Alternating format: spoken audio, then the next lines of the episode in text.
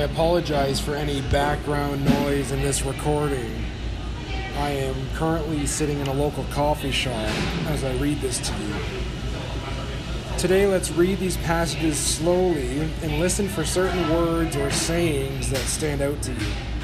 Then, prayerfully walk through the remaining three steps. I will mention them again as we listen to God's Word together.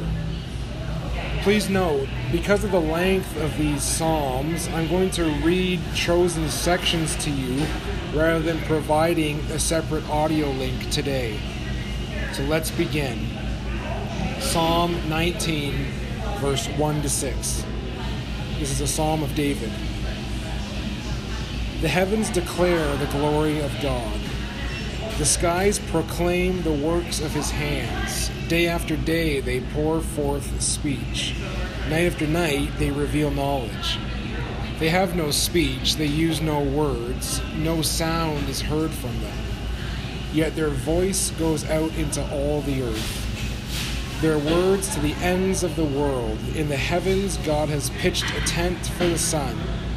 It is like a bridegroom coming out of his chamber, like a champion rejoicing to run its course. It rises at one end of the heavens and makes its circuit to the other. Nothing is deprived of its warmth. Psalm 119, verse 89 to 91 reads Your word, Lord, is eternal. It stands firm in the heavens. Your faithfulness continues through all generations. You establish the earth and it endures. Your laws endure to this day, for all things serve you.